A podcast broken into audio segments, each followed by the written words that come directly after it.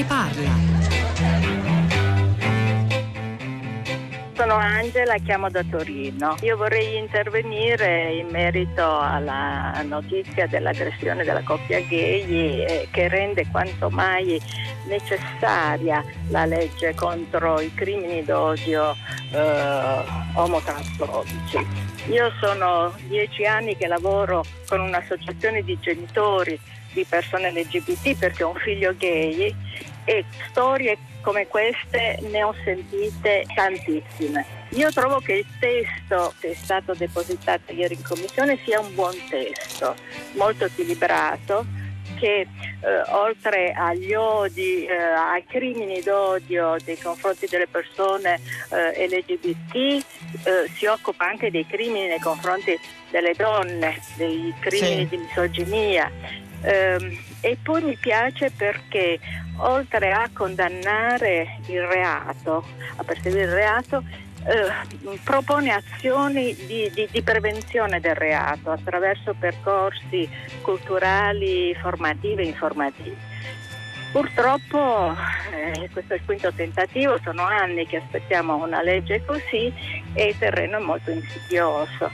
Eh, già ci sono stati degli attacchi eh, anche da parte della CEI eh, e, e, mi chiedo se eh, nell'attuale situazione poi i problemi, cioè la mia paura è che si dica ma in questa eh, situazione in cui abbiamo problemi di sanità, problemi economici, di lavoro eccetera eccetera, eh, questa è proprio l'ultima delle preoccupazioni di cui si deve occupare il nostro Parlamento. Secondo lei ce la faremo?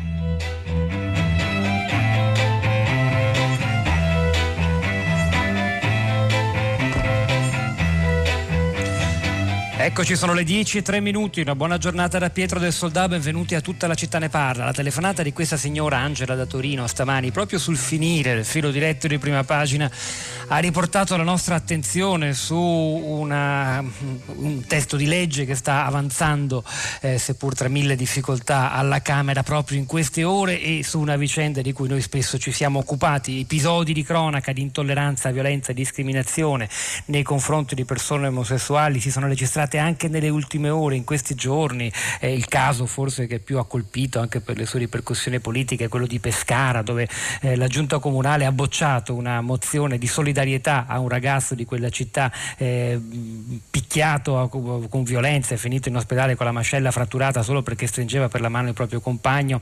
Ebbene, non ha ricevuto una solidarietà dell'istituzione che rappresenta la sua città, ma non è l'unico caso, ce ne sono altre di storie che oggi racconteremo e nel frattempo eh, all'interno del nostro Parlamento si discute di un nu- nuovo testo di legge, un ampliamento in realtà di una legge esistente, la legge reale Mancino che prevede di punire la discriminazione e l'odio per ragioni di razza, nazionalità etnia anche alle violenze di genere contro, eh, basate sull'orientamento sessuale.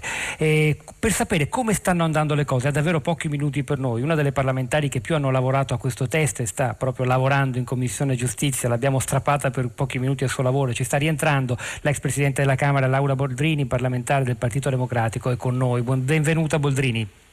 Sì, buongiorno a voi, buongiorno. Saluto anche perché è già collegato con noi, andremo tra poco anche da lui, Vittorio Lingiardi, psicologo, psicanalista, insegna alla Sapienza Università di Roma, autore di vari saggi sull'omosessualità, ricordo un, libro di diversi anni fa ma ancora molto attuale, Citizen Gay, uscito per il saggiatore. Boldrini, allora può riassumere ai nostri ascoltatori i punti salienti del testo su cui state lavorando e anche le difficoltà politiche che state incontrando? Sì, allora, ieri è stato depositato il testo base, vuol dire che è la sintesi dei cinque testi di legge che erano stati presentati sul tema dell'omotransfobia e, e quindi è la sintesi diciamo, delle parti più importanti dei cinque eh, disegni di legge. Eh, io penso che mi sia venuto fuori, come diceva la signora Angela, che ringrazio per la sua attenzione, un testo molto equilibrato. Intanto questo è un testo che ehm, non solo sanziona appunto gli atti violenti e discriminatori, quindi siamo sugli atti, sulle condotte, non sulle idee. Ecco, questo bisogna specificarlo, questo, questo testo è assolutamente fuori dalla propaganda, si inserisce nella legge Mancino, ma non tocca la parte riguardante la propaganda.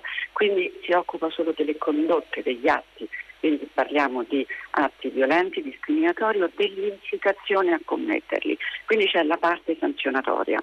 Poi c'è però anche una parte che è ehm, rivolta a fare la promozione del rispetto, quindi una parte ehm, diciamo, rivolta specialmente ai più giovani. C'è anche una parte che dà delle soluzioni ai problemi materiali delle persone che vengono a volte allontanate dalle famiglie proprio perché sono omosessuali o transessuali e queste persone, spesso giovani, si trovano in mezzo a una strada.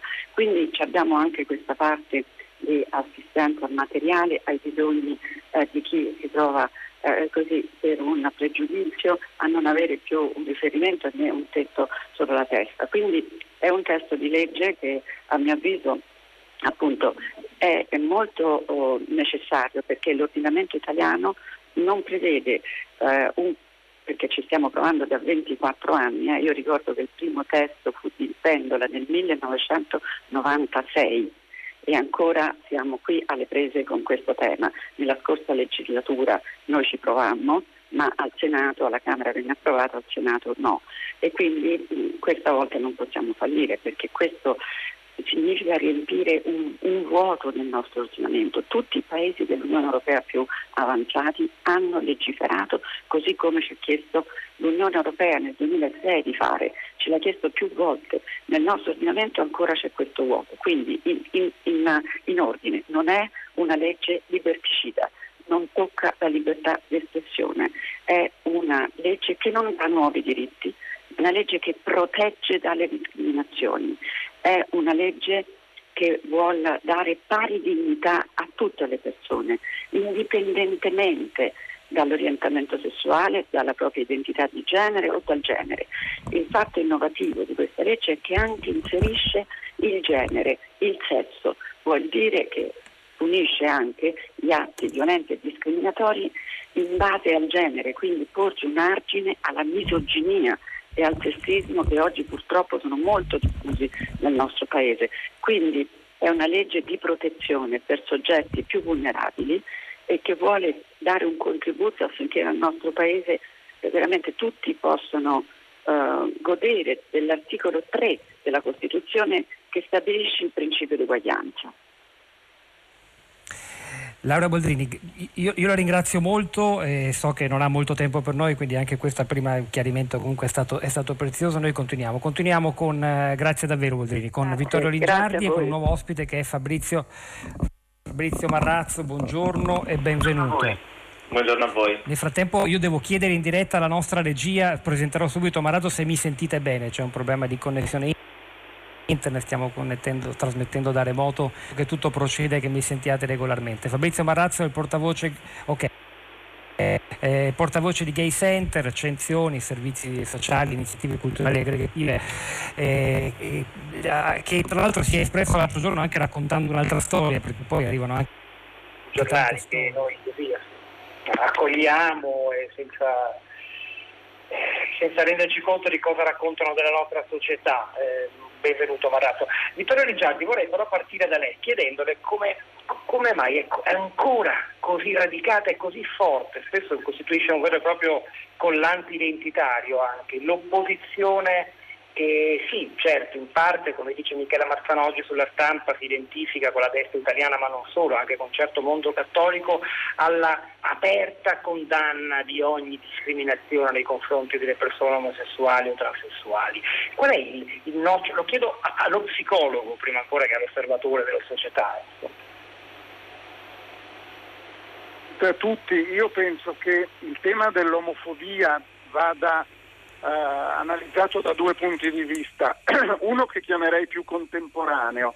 Ho l'impressione che di fronte a un procedere della storia, della civiltà, delle culture che inevitabilmente negli ultimi decenni ha attuato quello che la comunità scientifica aveva messo a fuoco ben prima, cioè che l'omosessualità non è una non è una patologia, le relazioni omosessuali sono delle relazioni affettive sane e quindi anche diciamo, il sistema culturale e sociale non solo nel mondo occidentale, ma insomma a parte aree molto specifiche dove ancora l'omosessualità è punita con il carcere o la pena di morte, il mondo in generale sta andando in una direzione inclusiva e in una direzione di accettazione della variabilità. L'Organizzazione Mondiale della Sanità definisce l'omosessualità una variante normale del comportamento umano. Ecco, proprio per questo, proprio perché, detto semplicemente, si sta andando in avanti, credo che ci siano delle sacche di resistenza conservative che spaventate da questo andare avanti, dal fatto che esistano leggi sulle unioni civili, sulla genitorialità, sui matrimoni, è come se sentisse il bisogno di acutizzare conflitto proprio perché fa molta fatica ad accettare che le cose vanno in una maniera diversa da come loro desiderano. Un altro invece mh, livello di spiegazione è un pochino più meno sociale e più psicologico e riguarda quelle che per alcuni sono ancora delle eh, resistenze interne all'accettare che ci siano relazioni, amori eh, e una sessualità che non sia eteronormata e anche che il genere non sia eh, fisso e binario maschio-femmina, ma esistano delle condizioni più fluide o delle condizioni di transizione. Qual è la resistenza alla base di queste situazioni, ripeto, varianti normali della eh, sessualità e dell'identità umana. L'idea che se tutti, come, come, si può sentire dire, se tutti fossero omosessuali la società si estinguerebbe.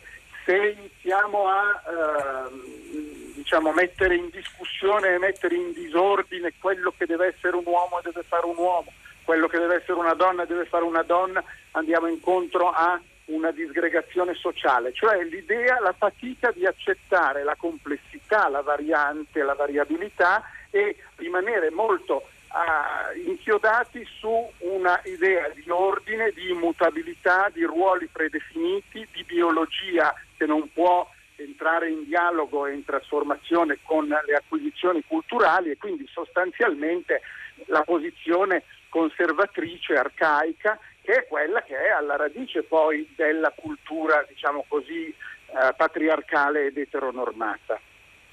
Queste sono le ragioni storiche, culturali e psicologiche di una resistenza a, a, a, nei confronti di leggi come quella che ci ha illustrato poco fa Boldrini e poi ci sono fatti concreti, episodi di cronaca davvero incresciosi come quello accaduto a Pescara, a cui ho fatto menzione poco fa, che ora possiamo eh, raccontare un po' meglio perché è collegato con noi un giornalista di Abruzzo Web, si chiama Filippo Tronca, che ringraziamo, buongiorno e benvenuto. Buongiorno a tutti. Eh, poi Marrazzo, se ha ancora un po' di pazienza, commenteremo anche con lei quello che, ha, che Tronca ci racconterà. Allora, che cosa è accaduto? Accennavo poco fa, lo riporta questa mattina anche la stampa in prima pagina, ne parla Michela Marzano, eh, di un ragazzo che è stato malmenato e purtroppo di casi come questi ce ne sono tanti, ma quello che più colpisce è la mancanza di solidarietà, perlomeno da parte del comune. Eh, sì, partiamo dall'episodio, quindi sì. dalla cruda cronaca, l'aggressione avvenuta tra giovedì e venerdì scorso. La vittima è un ragazzo molisano di 25 anni che si trovava eh, insieme al compagno, un 22enne di Pescara, per eh, il Pride Week regionale che appunto si teneva a Pescara. Eh, L'accaduto è avvenuto intorno di notte vicino alla nave di Cascella, la famosa nave di Cascella sul lungomare di Pescara e i, ragazzi, i ragazzi sono stati aggrediti da un gruppo di 6-7 persone, tra cui pare anche, anzi sicuramente eh, una donna. Il, il 25enne, quindi il Molisano, è stato colpito ripetutamente con calci e pugni, insultato e adesso è in, eh, all'ospedale per un'operazione maxillofacciale e ne avrà probabilmente per un mese e, e si alimenta solo con i liquidi. E questo è quello che è accaduto, eh, le, le, indagini sono partite subito. Eh, beh, sta, il cerchio si sta stringendo su una baby gang che potrebbe avere a che fare anche con un'aggressione che è avvenuta mh, negli stessi giorni e questa volta a sfondo chiaramente eh, razzista nei confronti di una coppia di filippini. Le vittime hanno affermato che gli aggressori, che dovrebbero essere minorenni, stando almeno alle prime indiscrezioni delle, degli inquirenti, li avrebbero insultati dandogli del filippini di eh, eccetera eccetera portate il Covid in Italia, quindi insomma anche un quadro abbastanza eh, insomma, inquietante. Ora, tornando quindi al caso dell'aggressione omofoba, certamente il sindaco Carlo Masci di Forza Italia, sostenuto comunque da una maggioranza in cui la forza prevalente è la Lega, ovviamente si è recato all'ospedale, ha condannato il gesto. Eh, però va detto che ne, a stretto giro è stato presentato un ordine del giorno da un consigliere Giovanni Di Jacopo che è un civico sostenuto dal centro-sinistra, un ordine del giorno al comune, de, al comune, per condannare l'omofobia che però non è stata approvata in quanto il centro-destra compatto ha affermato che si trattava solo di una eh, strumentalizzazione. E questo non ha fatto altro che alimentare diciamo, le, la polemica eh, politica. Va detto poi che però eh, Luca, il, eh, Luca, è un nome di fantasia sì. che insomma, gli abbiamo dato diciamo, come il, il compagno 22enne ha cercato anche di lasciare un segnale di stensione e ecco queste le sue affermazioni, andate avanti con le vostre iniziative riferendosi ai ragazzi che organizzano eh, l'Abruzzo Pride, c'è bisogno di educare al rispetto dell'altro, di portare avanti una battaglia culturale. Ecco, questo è stato il suo incoraggiamento.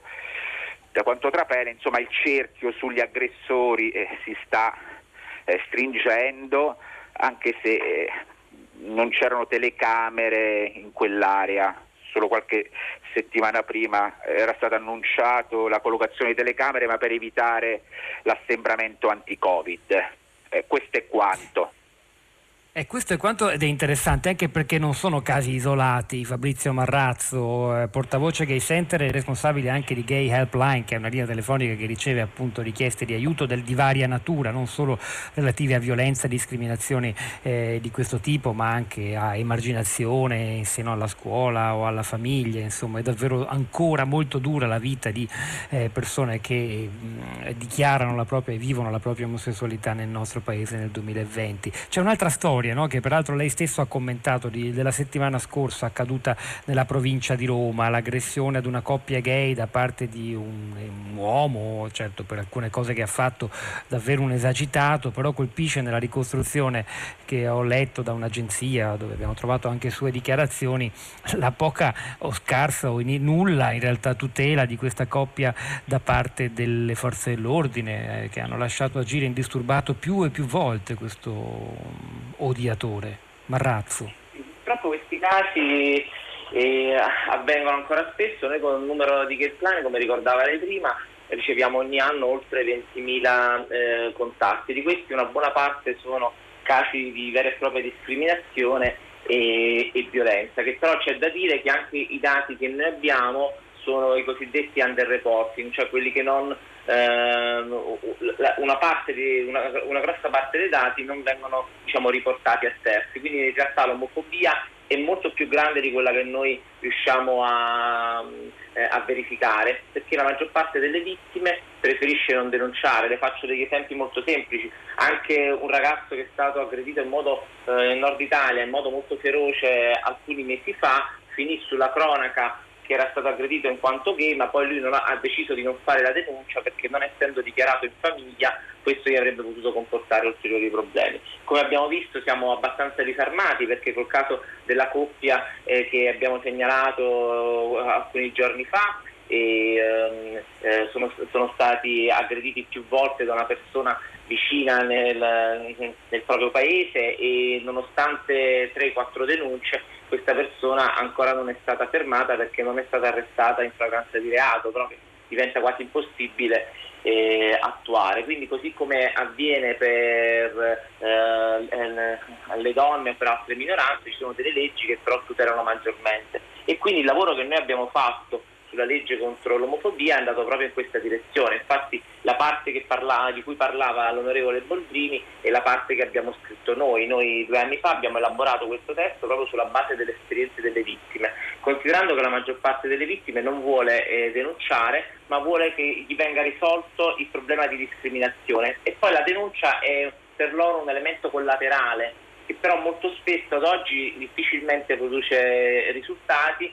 poi sono risultati molto lunghi nel tempo e considerando che in buona parte dei casi discriminatori la persona conosce bene i propri aguzzini perché sono spesso la propria famiglia o avvengono sul luogo del lavoro o avvengono nel proprio condominio, preferiscono diciamo, eh, non arrivare anche alla denuncia, ma essere aiutati a superare. Quindi il lavoro che è stato fatto è quello di prendere ispirazione dalla legge che riguarda sia le vittime di tratta che le donne vittime di violenza e che quindi dà supporti alle persone discrimina- discriminate anche se, se, queste vittime definite vulnerabili anche dal testo di legge sono, eh, decidono di non denunciare. Quindi ad esempio nel, nel, caso dei giovani che citava prima l'onorevole Boldrini, noi abbiamo pensato appunto di estendere il servizio di casa famiglia che noi abbiamo già attivo in modalità sperimentale e del tutto autofinanziato con il supporto che abbiamo oggi di Croce Rossa e eh, che appunto aiuta i giovani che vivono forti discriminazioni in famiglia. Ecco, ci, e ci poi, diciamo... qualcosa in più eh, Marrazzo, qui se la interrompo, mm, preparando la sì, trasmissione questa mattina come sempre noi lo facciamo in grande corsa,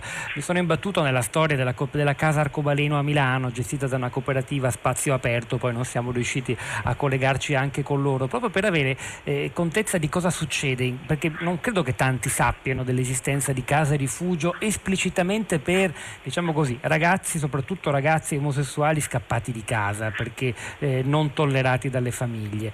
Che, che, tipo di persone sono? Da che famiglie provengono e quanti sono più o meno? Se lei ha sì, allora, diciamo che oltre che scappati sono anche liberati. Allora, il numero, la stima ah, che certo. noi abbiamo oggi è di circa 400 richieste l'anno, che è, una, che è una stima simile a quanto accade in Francia. La differenza è che in Francia ad oggi ci sono 44 case rifugio, in Italia c'è la nostra, poi c'è una sperimentazione a Milano con eh, alcuni posti e un'altra a Torino, quindi siamo in numero nettamente inferiore, quindi ovviamente sono eh, la, eh, la quasi totalità delle persone ci chiama, noi poi c'è il nostro numero verde che lo ricordo sempre che è l'800 713 713 e poi noi le dirottiamo. Le che famiglie sono, sono quelle da cui questi ragazzi scappano o da allora, cui vanno liberati, come ha detto lei? Se c'è un elemento comune o se sono diverse tra di loro? L'unico elemento comune è l'omofobia. L'omofobia che mm. può venire da parte dei fratelli, da parte del padre, da parte della madre. È indifferenziata, il livello sociale è indifferenziato, cioè sono sia famiglie di ceto sociale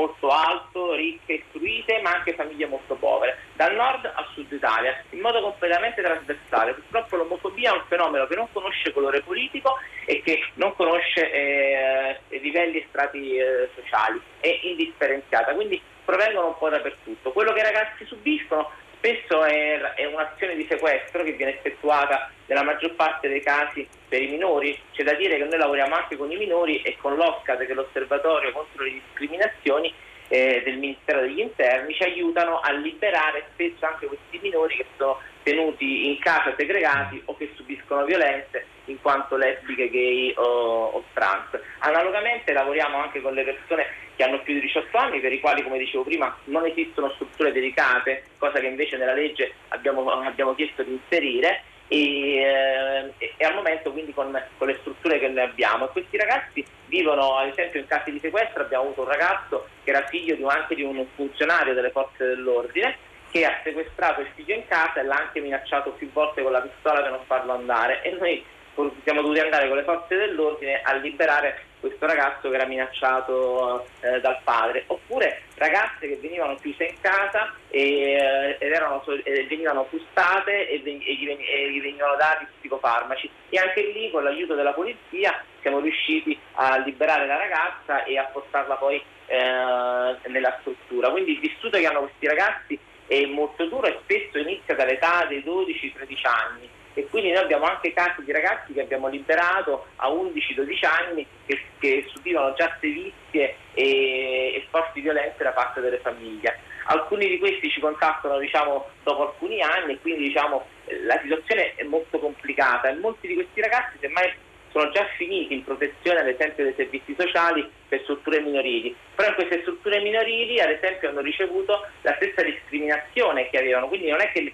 si creano le case cosiddette refugio LGBT, quindi per lesbiche, gay e bisessuali per creare un ghetto, ma per creare una casa che sia realmente accogliente. Immaginatevi un minore di 12-13 anni seviziato in casa perché lesbica, gay o trans si ritrova in un'altra casa di minori in difficoltà dove spesso vengono riprodotte le stesse dinamiche discriminatorie. Semmai non si arriva ai livelli di violenza che vivono a casa, ma la dinamica discriminatoria è la stessa e quindi spesso poi questi minori scappano anche da queste case eh, di minori e poi, fa, e poi, finiscono anche in, in, brutti giri o fanno purtroppo fine eh, brutte. Quindi per questo è importante che intanto iniziamo a, a fare una normativa che tuteli almeno per i maggiorenni che mancano, ma poi si dovrà lavorare anche su, uh, sui minori che devono essere ulteriormente tutelati. Quindi diciamo, mo, la legge che ha preso diciamo, sette articoli di che abbiamo scritto noi e che, stati, che erano stati depositati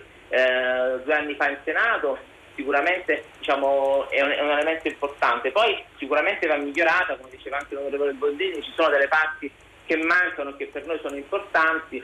Speriamo che si riesca in questo caso ad inserirle, se non sarà possibile dovrà essere fatto un lavoro per inserirle successivamente, perché comunque anche dare la libertà non di idee, ma la libertà di discriminare, quello ci deve essere un argine, perché ad oggi che noi possiamo ancora tollerare che delle persone possano dire che i gay sono malati o che i gay sono persone inferiori, è vero che quello non dà un atto di aggressione immediata, ma sono proprio queste frasi che io penso abbiano ispirato i ragazzi di Pescara, perché i ragazzi di Pescara... Ecco, proprio questo è un tema su cui voglio tornare con Vittorio Lingiardi, cioè il legame tra le parole o, nel caso di Pescara, le prese di posizioni politiche e poi i fatti concreti. Perché Lingiardi, le leggo un messaggio di Roberto, il nostro numero è 335 56 34296. Lui scrive: Sono convinto che il Consiglio Comunale di Pescara, con la sua decisione di non dare la solidarietà al giovane gay aggredito e pestato, eh, ce l'ha raccontato poco fa il giornalista abruzzese Tronca, eh, si pone come modello negativo che non solo vela una implicita solidarietà con la violenza contro i diversi, ma addirittura incentiva questa violenza eh, come metodo di cura attraverso la punizione di quella che è considerata una malattia di devianza. Esagera, secondo lei, Vittorio Lingiardi, Roberto, a tracciare un filo diretto tra quelle prese di posizione politiche, spesso sbandierate anche come un vessillo di una certa parte, e gli atti criminali come quello compiuto a Pescara? Guardi, esiste una correlazione molto diretta documentata sul piano empirico della ricerca sociale che è quella tra il cosiddetto hate speech, cioè i discorsi basati sull'odio, e l'hate crime, cioè i comportamenti, i crimini basati sull'odio. Quindi quanto più è alto e potente il tasso del discorso sull'odio, tanto più è alto e incisivo il comportamento criminoso. Detto questo, sono convinto ed è uno dei motivi per cui ritengo importantissimo che dopo il lungo iter che ha avuto questa legge giunga in porto, sono convinto del fatto che i cambiamenti a livello anche psicologico, non soltanto culturale, perché non dobbiamo dimenticare che dietro le aggressioni omofobiche, transfobiche, dietro la misoginia, non c'è solo una questione di ignoranza o una questione, eh, diciamo così, di cattivi messaggi assorbiti sul piano sociale e culturale, c'è una problematica psicologica individuale che ha fatto sì che mentre per decenni e decenni la psichiatria e la psicologia si occupassero dell'omosessualità come problema, adesso dell'omosessualità come problema psicologi e psichiatri non si occupano più e semmai mettono al centro delle, dei loro studi e delle loro cure l'omofobia, cioè il comportamento disfunzionale e l'omofobia.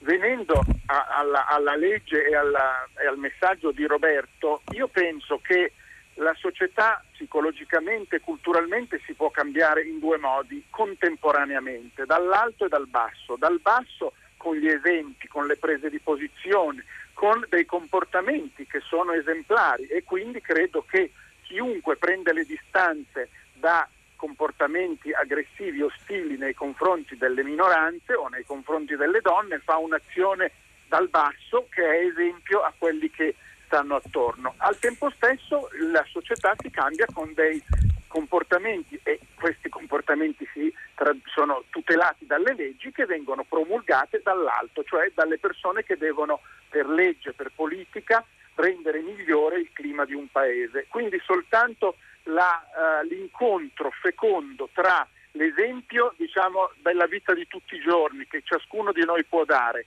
e leggi e tutele intelligenti e umane che vengono invece organizzate nelle sedi opportune e il messaggio che viene anche da chi ha un ruolo rappresentativo, politico, culturale, ecco, tutto il, diciamo, l'insieme di questi contributi solo può migliorare il nostro modo di essere, di ragionare e soprattutto di relazionarci con gli altri.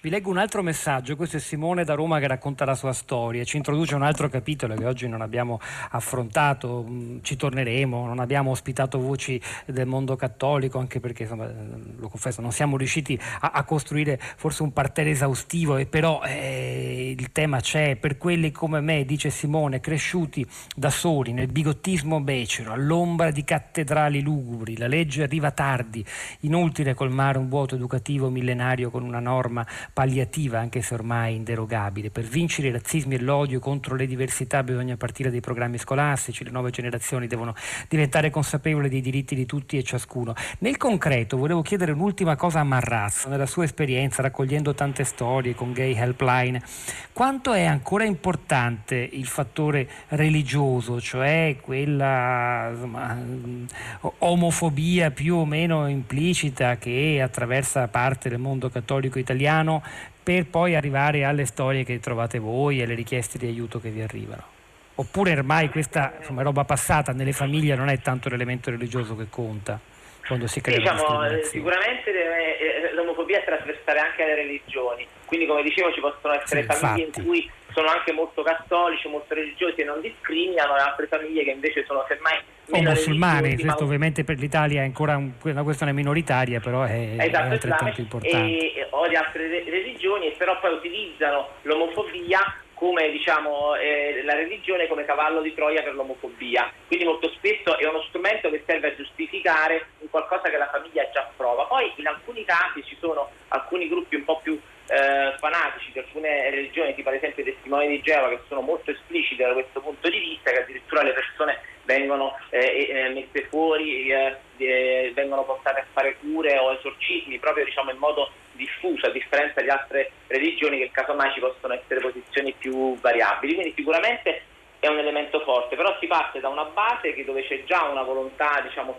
omofobica e discriminatoria da parte dei genitori. E poi la religione diventa il cavallo di Troia che gli permette di eh, elaborare e dare anche diciamo, una connessione pseudoscientifica o culturale e sociale alla propria omofobia. E quindi poi lì ovviamente eh, sono ambienti dove questo elemento viene riportato semmai anche a tutti gli altri fratelli, a tutti gli altri figli, si parte dalla, da quando si è bambini a dire che eh, essere gay è sbagliato o è condizione di peccato. E quindi fanno nascere sia i fratelli che, che la persona stessa in modo molto conflittuale per quello che riguarda l'omosessualità. E poi se si scopre che il figlio o la figlia sia lesbica che io trans succede di tutto e, e l'impossibile molto spesso, però abbiamo anche casi in cui noi facciamo un lavoro di mediazione che infatti se vedete nella legge abbiamo fatto inserire anche la mediazione sociale, appunto perché è proprio l'attività di mediazione con la famiglia che laddove non ci sono stati diciamo, eh, fatti gravi penalmente rilevabili, ma eh, un'omofobia forte e una forte discriminazione, in alcuni casi siamo riusciti a recuperare, quindi spesso le case famiglia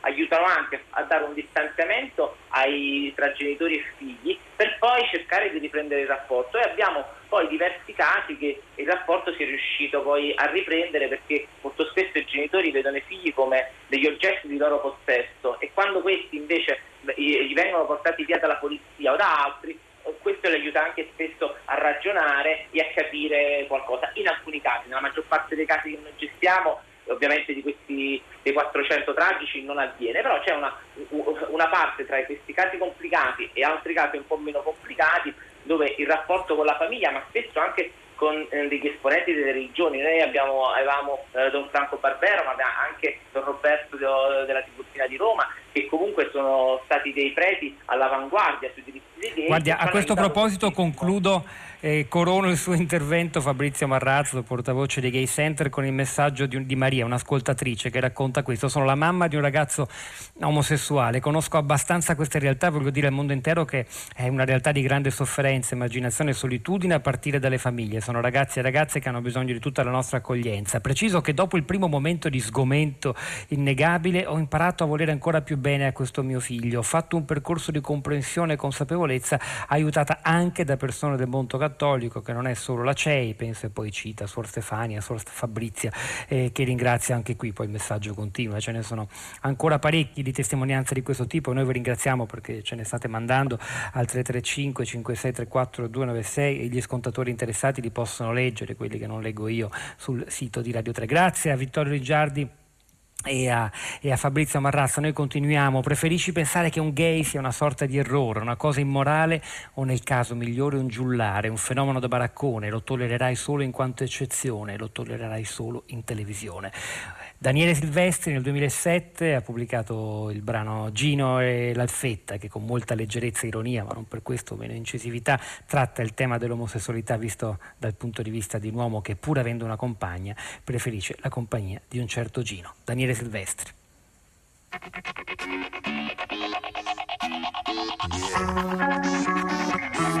Go!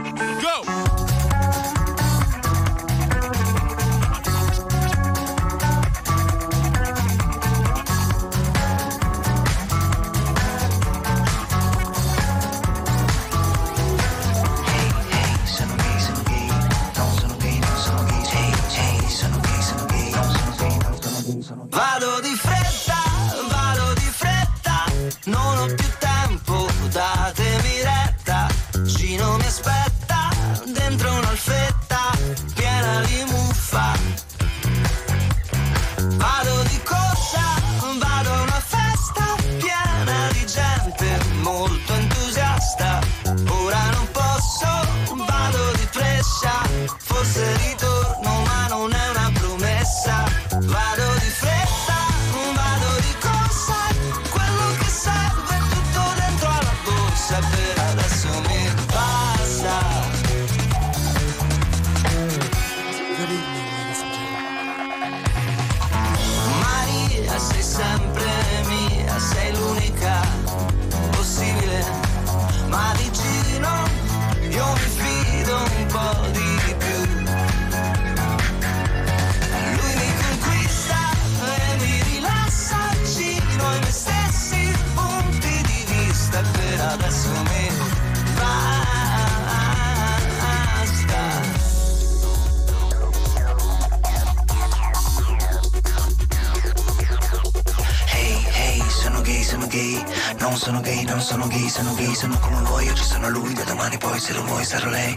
solo lei. Mi dirai come fai, come mai? Non lo sai cosa sei, sei diverso da noi Ma che vuoi, sono gay, fatti miei.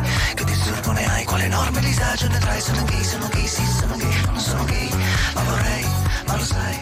Quanti generi eroi sono gay?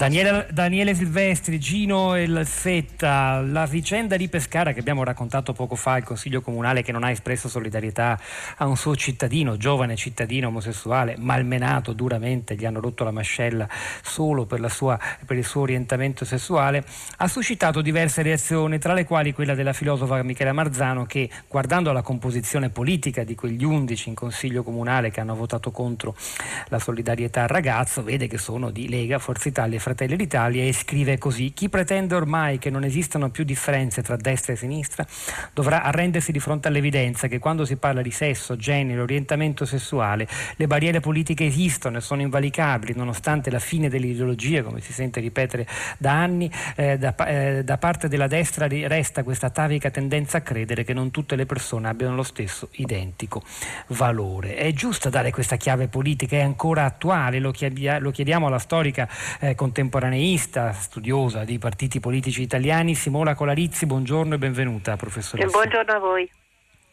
Allora, è, è, giusta la linea di demarcazione per cui ancora oggi eh, si dice eh, la destra eh, si eh, eh, raccoglie intorno a una chiusura, se vogliamo anche identitaria, che esclude le persone eh, diverse dallo standard comportamentale e la sinistra è invece il partito, il movimento, l'area politica che tutela le minoranze. È così?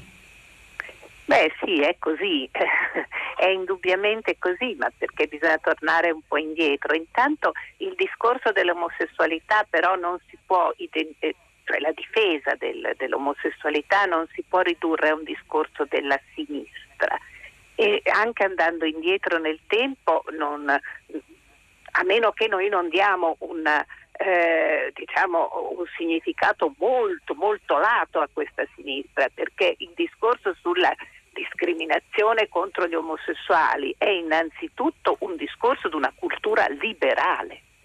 Eh, questa è l'origine diciamo, del, di, di, di, tutti i diritti civili, nascono di, da un discorso di uno Stato di diritto e dei diritti alla persona.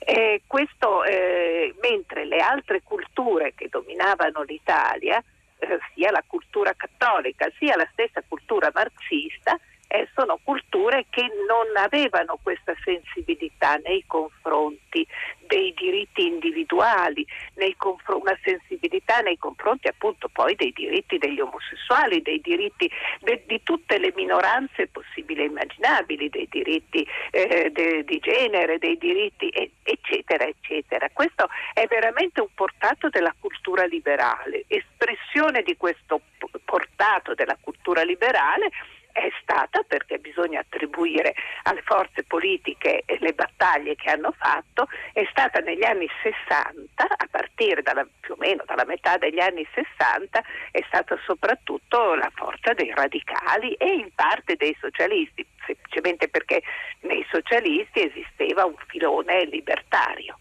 Eh, se no il discorso dell'omosessualità è un discorso della criminalizzazione dell'omosessualitalità, è un discorso che attiene alla cultura cattolica e alla cultura fascista. Eh, io invito i più giovani, a, a, a, i più giovani che amano la destra, diciamo, ad andare a vedere quello che è un, un, forse spiega ancora meglio di un film, che è il bellissimo libro, di, eh, il bellissimo film di, di Scola, che è la giornata particolare. E gli omosessuali durante il fascismo non erano solo perseguitati, erano negati. Eh, mentre in altri paesi ci sono delle legislazioni contro gli omosessuali, nell'Italia fascista non ci sono delle legislazioni contro gli omosessuali. Ma perché gli omosessuali non dovevano nemmeno esistere. una rimozione completa. Le chiedo un'altra cosa venendo all'oggi. Se oggi l'area cosiddetta progressista, democratica, diciamo pure di sinistra o centro-sinistra, si fa invece portavoce delle minoranze, omosessuali, persone transessuali, migranti, eh, comunità afroamericana eh, negli Stati Uniti, come sta accadendo in questi giorni, eh, non c'è rischio però che succeda qualcosa di paradossale, cioè che perda la base popolare facendosi portavoce portavoce al fiere delle minoranze, che la base popolare invece, la maggioranza, trovi maggiore rappresentanza in istanze e movimenti politici, diciamo così, populisti di destra? Ma certo che questo rischio c'è, nel senso, eh, ma è un rischio che, viene, che dovrebbe essere superato eh, con l'educazione, con l'istruzione, con la scuola. È chiaro che le persone che si sentono più deboli, gli strati sociali che si sentono più deboli, per una marea di ragioni che non riguardano ovviamente un discorso di generi, eh, sono anche le persone che hanno più paura cioè hanno più paura della diversità, perché hanno più paura di essere, è, è, la paura della diversità che porta il discorso dell'omofobia in determinate culture no? o in determinate subculture. Eh, e quindi è evidente che l'unico modo, io con, con, lo continuo a sostenere perché lo, lo, lo ritengo giusto, l'unico modo è, è, un'educazione, solo attraverso l'educazione si acquista identità e passa la paura. Simona Colarizzi, storica contemporaneista, grazie, grazie. Devo dire che questo elemento dell'educazione affiora anche da diversi messaggi che partono proprio ancora di nuovo dalla scuola, mettendola al centro, ma sappiamo quanto è difficile nel nostro paese parlare a scuola di queste cose. Noi ci fermiamo soltanto per ascoltare tra poco le notizie del GR3, l'Onda Verde, poi ritorniamo per sentire invece cosa ne pensate voi di tutto quello che abbiamo detto, le vostre storie, testimonianze, commenti dalla vostra viva voce e attraverso i social network. Tra poco dunque. Tutta la città ne parla. Quando le forze dell'ordine irrompono nel locale Stonewall, il Greenwich Village, centro della scena gay della Grande Mela, esplode in una ribellione spontanea contro la violenza della polizia e contro le identificazioni forzate. È la notte del 28 giugno 1969. Questa è considerata la data d'inizio del movimento omosessuale in tutto il mondo. Anna e io a un anno. Un bambino di nome? Romano. Romina Cecconi, al secolo Romano Cecconi, classe 1941, la sua ribellione l'aveva già cominciata nella Firenze del boom economico. Romina è stata la prima transessuale italiana. A 18 anni ho conosciuto la Silvia e siamo uscite le prime volte vestite da donna. Io sono contenta perché non ho mai negato, anzi, se, abbiamo, se ora hanno avuto tutti i diritti e le leggi che sono venute perché io ho combattuto. Romina è bellissima. Sul Lungarno è spesso fermata dalla buon costume, deve pagare multe e poi arrivano il coprifuoco, i processi, il foglio di via.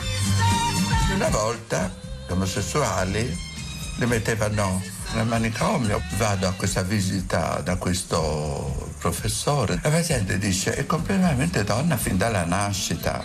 Dice non è pericolosa per la società, anzi la società deve aiutare questa persona a diventare quello che è sempre stata. La storia di Romana o Romino, Romina Cecconi è un emblema di storie che continuano ad accadere nel nostro paese, le difficoltà, le umiliazioni, le violenze.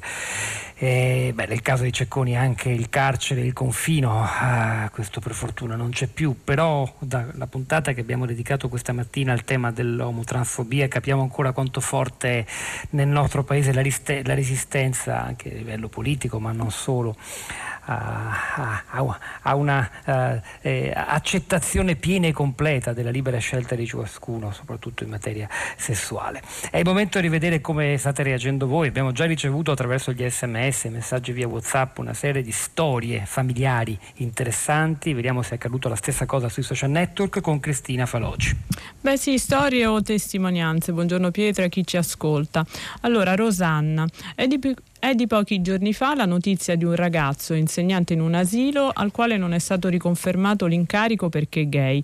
Queste gravi discriminazioni devono essere eliminate dallo Stato, se no non si va da nessuna parte e sui casi di violenza vale lo stesso discorso. Sono diritti civili.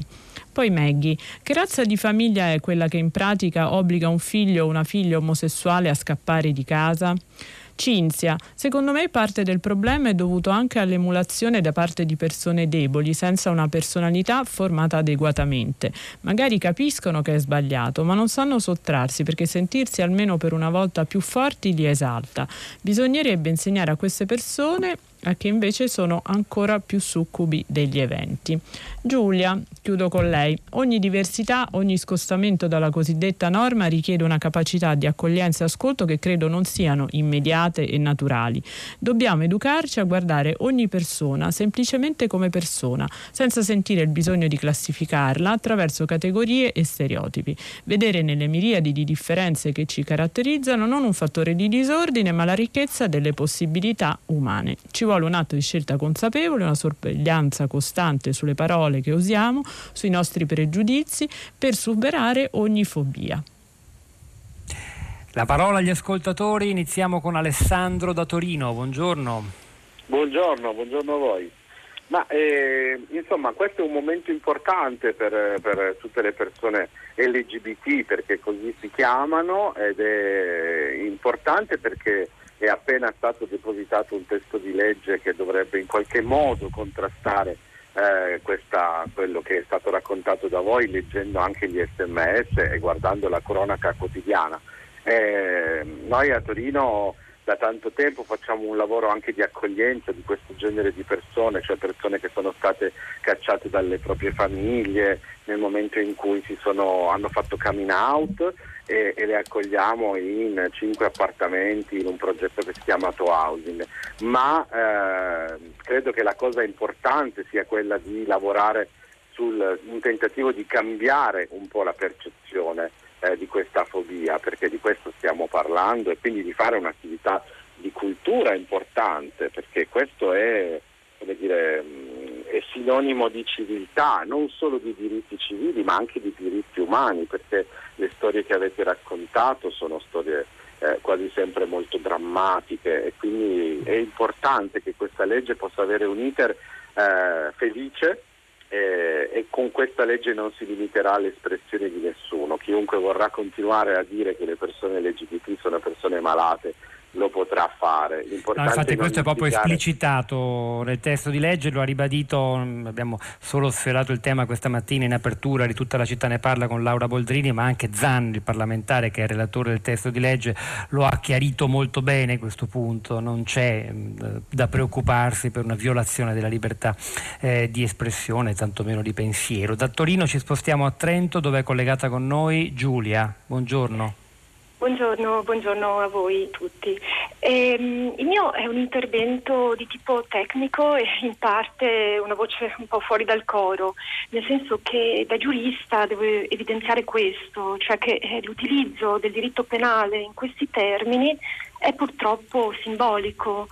Eh, laddove per simbolico intendo una tecnica normativa sfruttata per ottenere consensi e, e che ha anche un'ampia eco mediatica mm. e, e, che occorrerebbe evitare per contenere la già drammatica ipertrofia legislativa, perché esistono già fattispecie penali idonee a perseguire anche pesantemente questi fatti, penso insomma, a tutta, insomma, all'interno della gamma di delitti contro la persona eh, sicuramente no, rilevano questi fatti anche attraverso l'uso delle aggravanti. E, mm, a mio parere un intervento è doveroso, deve assolutamente essere fatto, però eh, dovrebbe avvenire principalmente sull'educazione e, e, dei più giovani in particolare, quindi agendo in via preventiva. Ecco questo. Vabbè, questa è la sua opinione che peraltro è anche di una, di una certa parte politica, insomma comunque è interessante uh, soprattutto l'insistenza sul tema dell'educazione, questo ritorna un po' ovunque, anche se c'era un messaggio di un insegnante che diceva sono stufo di sentire che la scuola è sempre il centro di tutto, deve fare tutto lei. È lunga storia. Camilla da Trieste, buongiorno. Ah, buongiorno, io sì, volevo ricollegarmi a quello che stavate dicendo proprio in questo momento perché sì. insegno in un liceo di Trieste e verifico ogni anno la fatica, la difficoltà, l'ostilità eh, di eh, chi, insomma, contro chi cerca di promuovere dei progetti contro tutte le forme di discriminazione e quindi anche contro il bullismo per la prevenzione insomma, al bullismo omotransfobico. E la, la situazione è secondo me molto seria perché la scuola è meravigliosa, ha enormi potenzialità, ma ci vuole formazione, ci vuole formazione anche per i docenti, perché si va dalla negazione del problema, qualcuno ti dice che il problema non esiste, all'ostilità aperta, chi vota contro nei consigli di classe, a un progetto che si intitola A scuola per conoscerci e prevede due incontri di due ore con uno psicologo e una psicologa specializzati sul tema dell'omofobia e nel secondo incontro vengono i volontari di ACG lesbiche, ragazzi e ragazze mm che raccontano la loro esperienza. Questo progetto viene ogni anno versato, ho sentito dire che eh, non, va bene perché si insegna ai ragazzi a cambiare sesso, cioè addirittura questo. E allora io dico sì, la scuola può, ma deve formare anche di più perché ci sono anche opposizioni per motivi ideologici, chiaramente. Ma eh, lo sappiamo bene. Grazie Camilla da Trieste, grazie davvero Cristina Faloci. Gianni, picchiare un gay, violentare uccidere una donna, lasciar morire esseri umani in mare per l'italiano medio è tutto nella norma, ma toccategli un gatto e farà scoppiare una rivoluzione. Luciano Panici stamani alla parte tecnica e la nostra curatrice Cristiana Castellotti in regia, Cristina Faloci e Pietro del Soldà a questi microfoni e poi Sara Sanzi e Piero Pugliese vi salutano, ci risentiamo domattina alle 10.